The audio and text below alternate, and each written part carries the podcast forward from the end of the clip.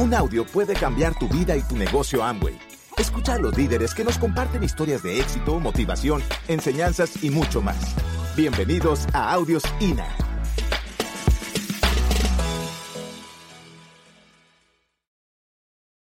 La parte de la historia es la que más dificultad da, porque uno tiene, ¿verdad? Tratar de, de hablar de cosas de uno. Ah, pero al mismo tiempo yo creo que la parte más importante, porque como decía anteriormente, tu mayor lucha es buscar razones importantes para hacer el negocio. Para nosotros, nuestra familia, ahí tenemos una- esa fue una foto en diciembre, mía, Michelle, un servidor, Nicole y José. Esa es nuestra familia. Y la verdad es que es bien bonito, es, es lo más grande que uno tiene, su familia es lo más grande que uno tiene. Y este negocio, más que un negocio, yo pienso que es un camino, una vía a tú vivir una mejor vida familiar. Porque lo que te llama la atención al principio y lo que te motiva y enfoca es los beneficios económicos. Sin embargo, yo te puedo decir por mi caso, y veo a Michelle y, personas a nuestro alrededor, cuando entras en ese proceso de búsqueda personal, búsqueda espiritual, de crecer como persona para poder hacer el negocio, de poder entender a la gente mejor, de poder entenderte a ti mismo mejor, que es lo más importante. Cuando tú te entiendes a ti, puedes entender a otros. Entender a qué tú le tienes miedo, entender por qué reaccionas de la manera que reaccionas, por qué eres tan lento para algunas cosas, tan rápido para otras. Eh, hay gente lento para la ira y rápido para la alegría, hay gente rápido para la ira y lento para la alegría. Eh, ah, ah, hay de todo, eh, somos tan diferentes. Estaba hablando con, con alguien que me decía, tú te pareces mucho a mi marido y tu esposa te parece mucho a mí. Y eso es normalmente lo que pasa. Tú sabes que Michelle y yo hablamos mucho. Como tenemos tanto tiempo juntos, ha sido un, reto bien interesante. Michelle y yo, el que nos conoce parece que somos, cree que somos bipolares. Porque nosotros nos estamos matando y a los cinco minutos nos estamos abrazando y después volvemos y nos matamos otra vez por algo y después volvemos y nos abrazamos. Y realmente es tan interesante porque nunca estamos realmente peleados. O sea, yo no recuerdo haberme pasado y que no, tengo dos semanas que no hablo con Michelle, pero nunca en mi vida, nunca. No importa la magnitud del, ploi- del pleito, los pleitos son de dos horas, una hora, hora y media, 45 minutos, 16 segundos. Ve, o sea, siempre estamos peleando, pero nunca estamos peleados. No sé si entiendes lo que te estoy diciendo. ¿Por qué estamos siempre peleando? Porque somos dos gente que piensan completamente diferente para todo. En las únicas cosas que Michelle y yo estamos completamente de acuerdo es lo que realmente es importante, los principios. Nosotros pensamos igual con respecto a los principios familiares, espirituales, personales, lo que es importante en la vida. Después de ahí, todo lo demás somos diferentes. Todo lo demás. ¿Ves? Ella vive la vida tranquila, yo quiero vivir corriendo. Y, es- ha sido un viaje tan bonito. Y lo que yo más agradezco de este negocio no es el dinero que hemos ganado, es haberme puesto frente a los libros, frente a los líderes necesarios para poder aprender que a través del negocio y por otras vías que no son del mismo negocio he conseguido. Realmente eso es el mejor activo que el negocio nos ha dado. Y al fin y al cabo es con lo que tú más luchas. Cuando tú estás en el negocio, la carrera, ponerte en posición de hacer el negocio es una carrera de vencer esas limitantes personales, esa forma de pensar que nos limita y que nos atrasa. Vencer esos, esos pensamientos. Así que, entrando un poquito en, el, en la, en el tema, vamos, vamos a ver, eso, ahí comenzamos Michelle y yo. Del lado izquierdo fue el día de mi cumpleaños, en noviembre, yo cumplí 15 años, 13 de noviembre del 82, a ver, exacto, no, del 83. Y entonces, del otro lado son los 15 de ella al año siguiente, en marzo. 15 años teníamos ahí esos dos pajaritos. Y esta fue la boda. La gente cree que es la primera comunión, pero esta fue nuestra boda. 21, yo acabo, eso fue el 19 de diciembre del 89. Yo había cumplido 21 en noviembre 13. Y Michelle tenía 20 y cumplía 21 en marzo 27. Nadie daba mil pesos por esa boda. Nadie pensaba que eso iba a durar. Eh, Michelle tenía una condición eh, física eh, donde el médico me, el médico lo que nos salvó a nosotros Nicole se llamó- debió haber llamado milagros porque fue un milagro que Nicole naciera. El médico que atendió a Michelle tuvimos la ventaja de que era un amigo de la familia que nos conocía de infancia y sabía que éramos novios desde muchachos.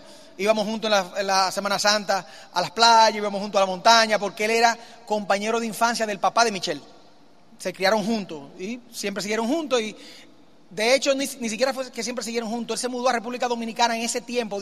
Él hizo medicina en Estados Unidos, se retiró a República Dominicana, las cosas no le fueron como pensaba y se devolvió para Estados Unidos. Eso duró cuatro años. En esos cuatro años, él hizo esto con nosotros. Operó a Michelle, me llamó a mí aparte. Oye, estos muchachos de, de, 19, de 19 años. Pero él había visto el amor y todo eso. Me llama a mí aparte y me dice, mira, déjame hacerte una pregunta. Tú sabes que tú tienes toda la vida con Michelle. ¿Esa es la mujer con la que tú quieres tener familia? Le digo, sí, porque la pregunta. Me dice, ¿tú estás seguro que tú quieres pasar el resto de tu vida con ella? Porque yo sé que ustedes han estado la mitad de su vida juntos, pero yo quiero estar seguro. Le dije, sí. Me dice, pues mira, el turco, el turco del papá de Michelle, porque son árabes, son de, del Líbano. Me dice, el turco te va a decir que tú no ganas dinero, que tú no estás listo, que tú no puedes, que busca otra opinión. Yo soy el médico. Desde que yo te diga que arranque, arranque embarazada. Porque su único chance, su tratamiento es salir embarazada. Y si no sale embarazada rápido, yo no sé si va a salir embarazada. Y cásate tan pronto te digan, no te dejes convencer de nadie. Si esa es la mujer tuya con la que tú vas a tener familia, no le hagas caso a nadie, embarázala. Michelle estaba todavía anestesiada en la cama.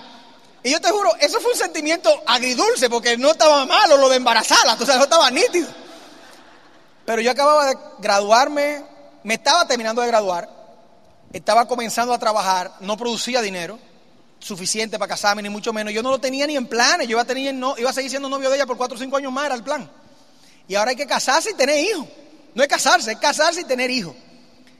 Yo me le siento al, lado de la, cama de Michelle cuando se despierta, le digo, bueno, loca, nos vamos a casar. Y ella me dice, ¿eh? Se despertó rápido, ¿eh? ¿eh? Digo, que nos vamos a casar. Dice Rafaelito que nos vamos a casar. Rafaelito era el médico. Dice ya, ¿eh? Y entonces le expliqué todo y toda la cosa. Y dice ya, no, pues vamos. Pues la cosa es que no, eso fue en junio, julio, nos casamos en noviembre, ella salió embarazada como en mayo. Y más nunca. Yo te puedo jurar que yo he hecho la tarea todo lo que me han dejado. Todas las veces que me han dejado yo he hecho la tarea. Pero no vuelvo a salir embarazada más nunca, más nunca, más nunca. Tuvimos a Nicole y ya. Y se acabó ahí. Y por muchos años tuvimos a Nicole solamente. Y eso éramos nosotros un poquito antes de entrar al negocio. Eso fue como seis meses antes de entrar al negocio. Nicole tenía ahí cuatro cinco meses, seis meses, por ahí. Era la boda de una hermana de Michelle. Yo había estado buscando maneras, yo sabía que el negocio que yo tenía no me estaba yendo bien, y yo estaba buscando formas. Y un amigo, que era cliente de Michelle en el banco que ella trabajaba y estaba casado con la hermana de un amigo mío, o sea que tenemos diferentes conexiones, le dijo a Michelle que quería hablarme de un negocio, Michelle le dio mi teléfono a la oficina, él me llamó, me preguntó que si yo quería diversificar mis ingresos, le dije que claro, me pasó a recoger y me llevó un plan. Fue amor a primera vista. Por eso yo le digo a la gente, tienes que, tienes que cerciorarte de que las reuniones estén bien organizadas, de que no tengas distracciones, niños, mascotas, porque son, es una palabra. Imagínate que estoy en ese plan y las personas que están dando el plan tienen dos semanas en el negocio, un mes. Nada más decían, no vamos a ser millonarios, no vamos a ganar 200 mil dólares al año, no vamos a ser millonarios. Y yo, ajá, ajá, ajá. ¿Y cómo? ¿Va entendiendo? Yo, una semana antes, la contadora de mi negocio me había dicho que teníamos un flujo de caja negativo de dos mil dólares mensuales. Esta muchacha que está dando el plan entre los 250 mil dólares y que nos vamos a hacer millonarios. Yo no sabía de qué era, yo no me entendí, yo no me, sabía si me gustaba o no me gustaba, pero para mí era un mensaje que mi contadora me dijera cinco días antes que necesitábamos dos mil dólares mensuales y que este amigo mío me invitara a un negocio en el que me puedo ganar dos mil dólares mensuales en los próximos meses. Yo no necesitaba saber más nada, yo quería entrar al negocio, me decían, déjame terminar, yo decía, sí, pero yo estoy listo para entrar, pero los demás no, espérese un segundito, tú sabes, imagínate este acelere sin sistema, un potro salvaje. ¿Entiendes? Y ella me decía, sí, pero yo sé que usted está listo, déjeme terminar, pero los demás no están terminados, déjame terminar con ellos. Y digo, yo, pero ya, dame dos, uno para mí y otro para mi esposa. Y dice, no, uno para los dos, no se preocupe, yo le explico ahora, esté tranquilo. Cuando terminé, cuando terminó la charla, le di un cheque eléctrico sin fondo ahí, en aquel tiempo se podía eso, tú tenías dos o tres días para ponerle fondo, no hagan eso hoy en día porque rebota de una vez. Y comencé el negocio. A nosotros no hubo que convencernos de que nos pusiéramos corbata. A mí no hubo que explicarme por qué hay que ponerse una corbata y un traje. Y una, aquel tiempo era corbata roja, camisa blanca, traje oscuro. Sí, señor. Ya, hay gente que hay que explicarle y buscarle el artículo donde dice que entonces eso te hace más eh, pausible para todo tipo de gente y que si te afeitas te ve mejor. Compadre, usted llega a un sitio, ¿qué es lo que se hace? Hágalo ya. Hay que oír CD, hay que oír CD. Bueno, casé en aquel tiempo. Oigo casé, hay que dar el plan. Ajá, ¿y cómo doy el plan? Mira, hay que comprar una pizarra, dámela. ¿Y cómo doy el plan? Bueno, ahora cuando yo vaya mañana, anota lo que yo voy a anotar y después lo hace tú. Ah, pues voy, lo anoté y al tercer día estaba dando el plan. Yo caí, ahora que entiendo cómo, estoy, cómo es el negocio, yo caí lateral a la pata que iba creciendo, así que a mí no me dieron ningún plan en mi casa. Yo tenía que llevar a mi gente a donde ellos estaban. Ahora que yo entiendo lo que estaban haciendo, ellos estaban trabajando profundidad en la pata A. By the way, ahora yo soy la pata A. ¿Te entiendes? Ellos estaban trabajando profundidad en la pata que creció más rápido. Y yo quedé lateralito ahí. Ay, ay, que mi plan no me da el plan. A mí no me dieron ninguno tampoco. Ahí me decían dónde yo estaban y yo llevaba a mi gente. A mí me decían, hasta que me cansé de eso y empecé a hacer los planes míos. A dar el plan yo. Nadie tiene que dar el plan por ti.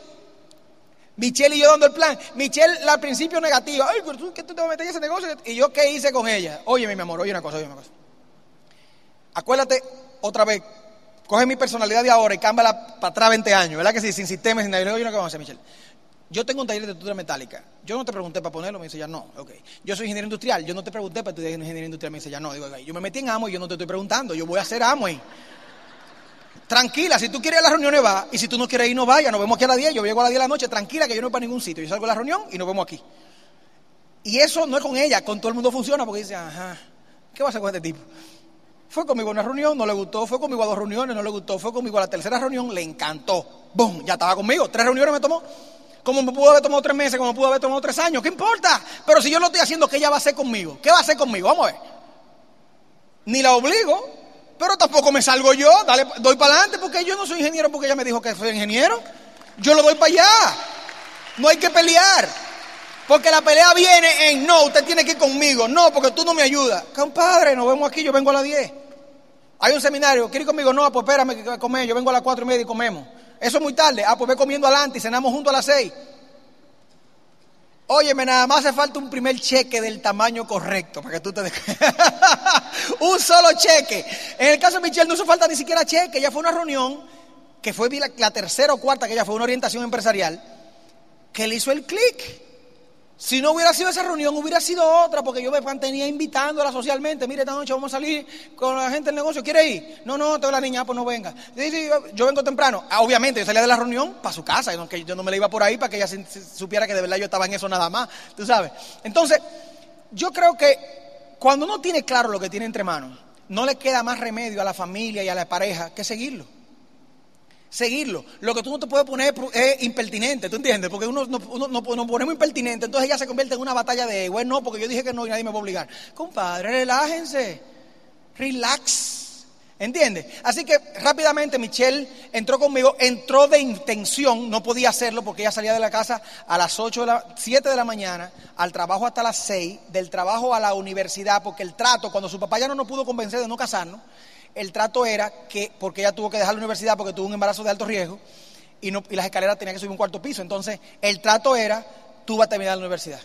Y entonces cuando Michelle es bien lo que ella promete, entonces había tenido ya Nicole y ella estaba, había recomenzado su universidad para terminarla. ¿Ve? Y entonces ella salía del trabajo a las 6 para la universidad hasta las 10. Así que yo no veía a Michelle desde las 7 de la, de la mañana hasta las 10 y media de la noche. Así que ya ella estaba emocionalmente conmigo, iba los domingos al seminario conmigo, pero hasta ahí el que lo estuvo haciendo el primer semestre de ella, mío en el negocio, que fue el último semestre de ella de universidad, era yo haciendo el negocio y diciéndole a ella, ella se enteraba en los seminarios de cómo íbamos creciendo.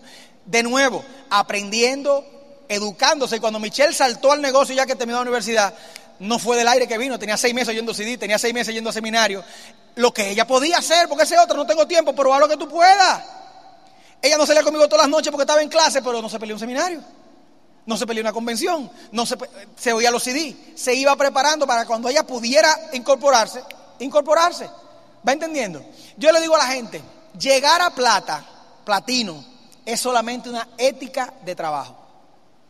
No hay que tener demasiado buena actitud, no hay que tener demasiado elemento. Eh, si tú te fajas a trabajar consistentemente, hacer lo que te van a hacer, tú llegas, por más malo que tú seas, oye qué buena noticia, no importa quién tú eres, no importa. Lo que tú no puedes ser, lo único que está prohibido es ser vago. Ya ahí no.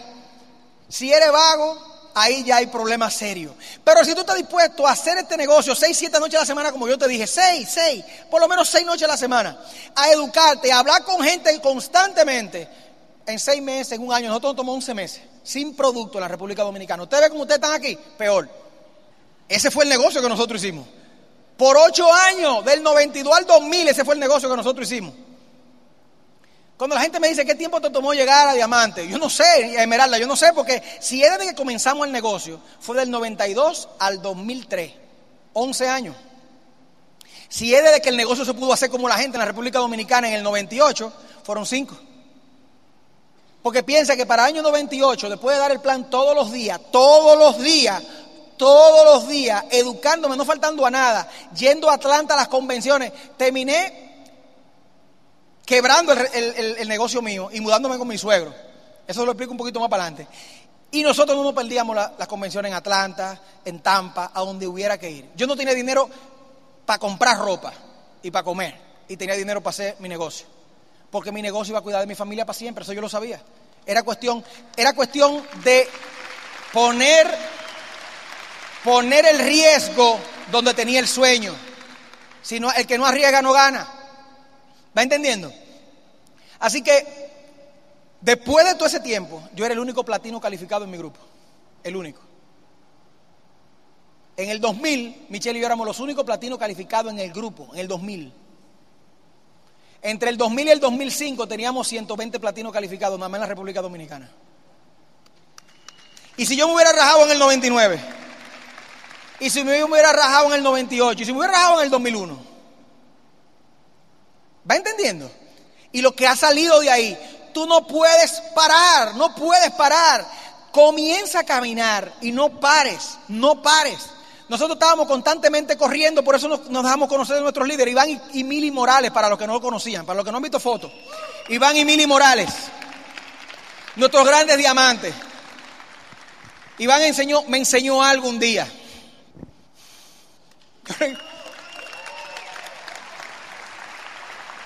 Yo recuerdo, yo en vergüenza, porque yo trabajaba y trabajaba y trabajaba y no tenía resultado. Y él venía a República Dominicana y nos dedicaba tiempo. Y yo, en, yo uno le da vergüenza. Y, yo recuerdo un día que él me dijo, Alberto, yo nunca he evaluado tus resultados. Yo evalúo tu compromiso y yo sé que tú vas a ser un diamante. Porque una persona con ese compromiso se va a hacer diamante. Y yo te puedo decir a ti que si tú tienes el compromiso, no importa si hay falta de resultado, no suelte el compromiso. Sigue educándote, sigue trabajando, porque tu equipo de apoyo no está midiendo tus resultados, está midiendo tus compromisos. Y está sabiendo que tú vas a ser diamante, no porque ya tú tienes 100 gente, no porque tú tienes 15, no porque ya tú eres platino, no porque ya tú eres rubí. No, ellos saben que tú vas a ser diamante porque tú estás haciendo lo que hay que hacer. Y no hay forma de fallar. Cuando tú estás haciendo lo que hay que hacer, cuando tú estás trabajando los cambios internos, cuando tú estás conectado a la educación y ellos te están viendo fajado, luchando contigo, no es nada planes, es luchando contigo, haciéndolo, preguntando las preguntas correctas, buscando dentro de ti, buscando cómo cambiar, buscando cómo mejorar. Cuando ellos te ven así, ellos saben que es cuestión de tiempo. No hay pared a la que no se le dé en el mismo sitio un mandarriazo que no se caiga. Si usted cae esa pared mental y le da, y le da, y le da, y le da, por dura que sea esa pared, un día usted le da y hace ¡ram! ¿Y tú crees que fue ese mandarrazo que la tumbó? Son los 600 que tú tienes dándole hace dos años.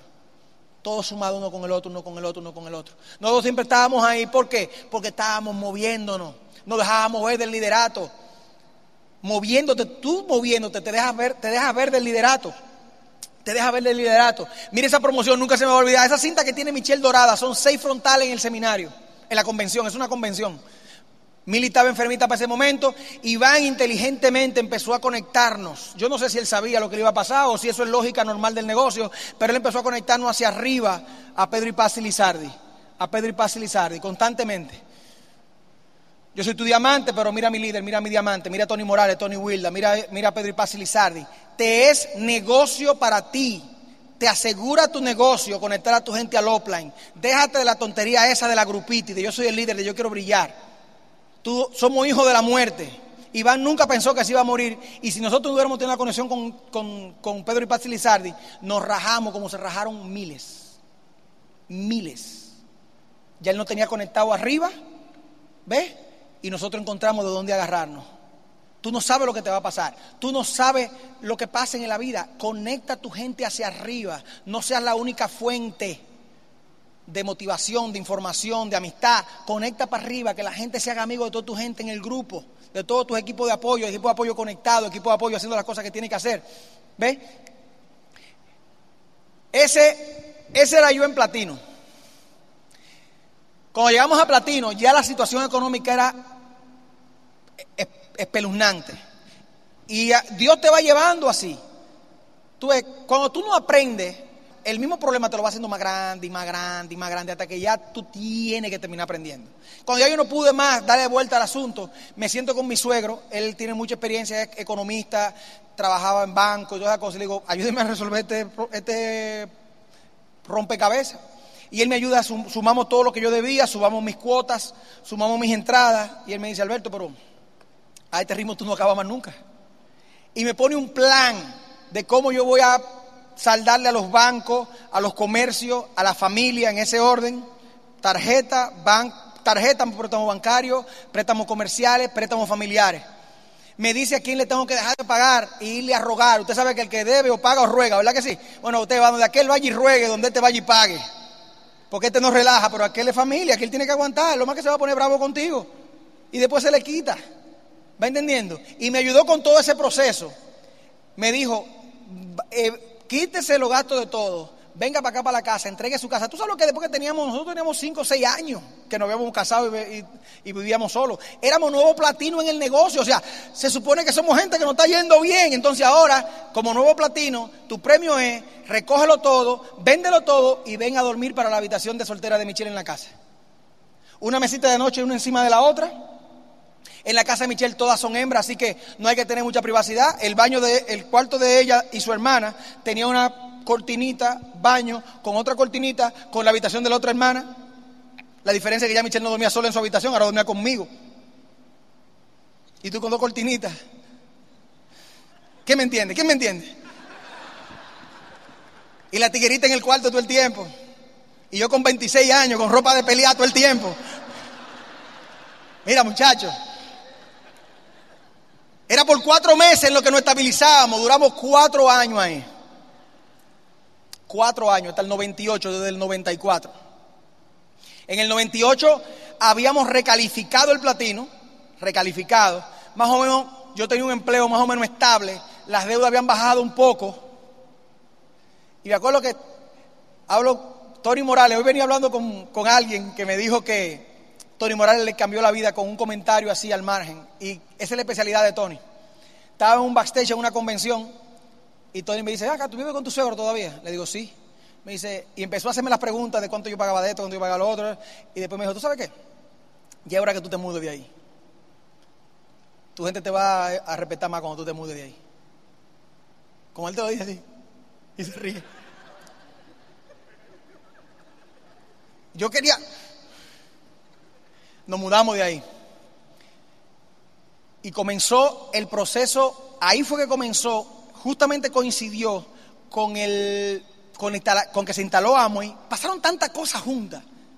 Tuvimos esa conversación con Tony, se instaló Amway en la República Dominicana, la cabeza estaba muchísimo más tranquila, las deudas controladas, dando el plan con una diferente eh, con un diferente enfoque, empezó a entrar un montón de gente nueva al negocio. Tuvimos una consultoría contacto espectacular. Yo sé yo como platino nosotros llegamos a tener, yo manejaba ese camioncito, yo tenía 500 personas en seminario como platino. Y ahora en ese momento tenía 60. Ya tú sabes cómo uno está. Y uno, quiere hacerse el ciego con esa situación. Y me siento en contacto y me dice, ¿cuánta gente tú tienes, eh, tiene meta al próximo seminario? Le digo, ah, 350. Me dice, ¿cuántas tienen este? Digo, 60 se baja los lentes aquí y me saca los ojos azules de él y me pone así. Y pone el piquito. Cuando tú tienes una consultoría de contacto y él hace esto, tú ten problema y él está bravo. Si te puso el piquito, lo pusiste bravo. Entonces dice, ¿cómo tú vas a ir de 60 a 350 en un mes? Dímelo para que revolucionemos el negocio. Digo, eh, mm, ah. y me dice, papito, se rajaron. ¿Sabes cómo él habla? Se fueron. Suéltalo. Ponte la meta de 100. Y yo, está bien. Entonces, porque yo, uno, es como la vergüenza aquella. ponte la meta de 75.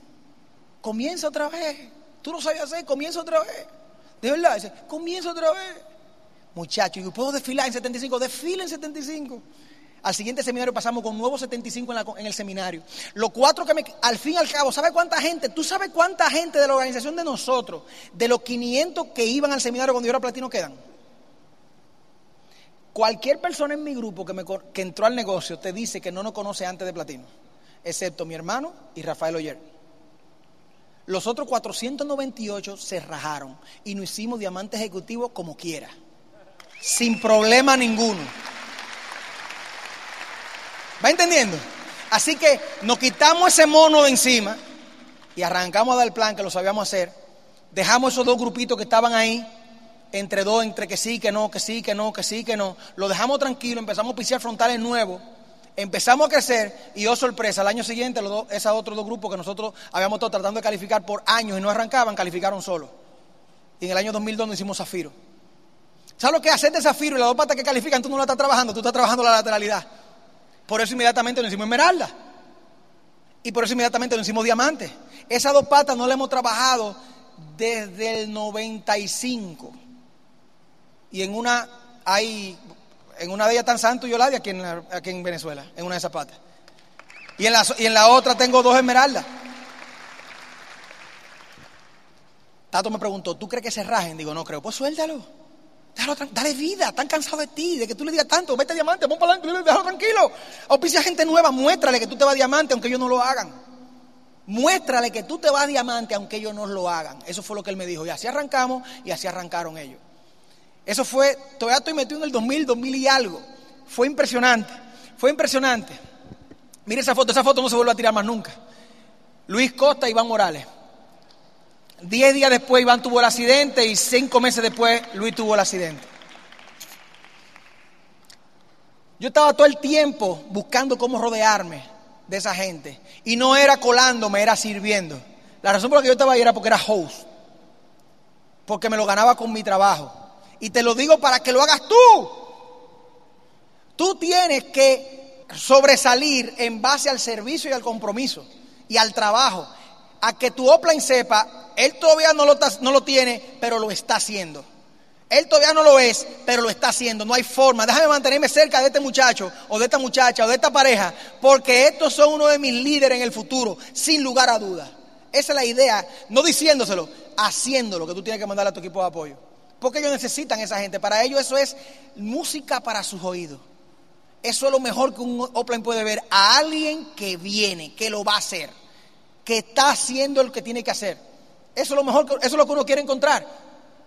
Lo que te detiene lastimosamente es una cosa tan espectacular darse cuenta y tan frustrante darse cuenta que lo que detiene a uno son sus conversaciones internas.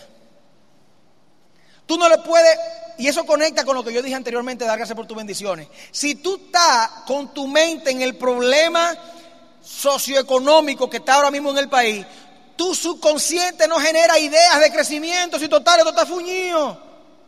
Si tú estás viendo lo bueno, si tú estás viendo el futuro, si tú estás viendo que siempre hay oportunidades, tú estás creando, tú estás en estado creativo, creativo, que es en el único en el que se es feliz. Oye, no estoy hablando de dinero.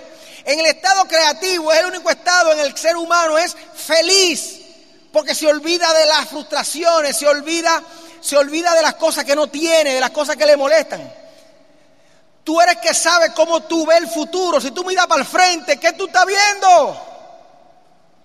¿Es algo que te da miedo o es un futuro brillante? Como dice Joel, Joel Austin, tengo un futuro tan brillante que necesito lentes de sol para mirar, para mirar para adelante. Lo que viene siempre será mejor. Lo que tengo es bueno, pero lo que viene siempre será mejor. ¿Por qué? Porque lo estoy construyendo, no estoy sentado mirando televisión.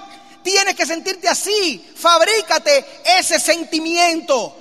Edúcate, oye los CD, lee los libros y sal para la calle a trabajar. Para que cuando te vayas a acostar a las 11, a las 12, a las 12 y media, a la 1, teniéndote que levantar a las 5, tú digas, voy para adelante porque estoy haciendo lo que yo oigo que los diamantes hacen. Voy para adelante, papá. Voy para adelante, papá. Gracias por escucharnos. Te esperamos en el siguiente Audio INA.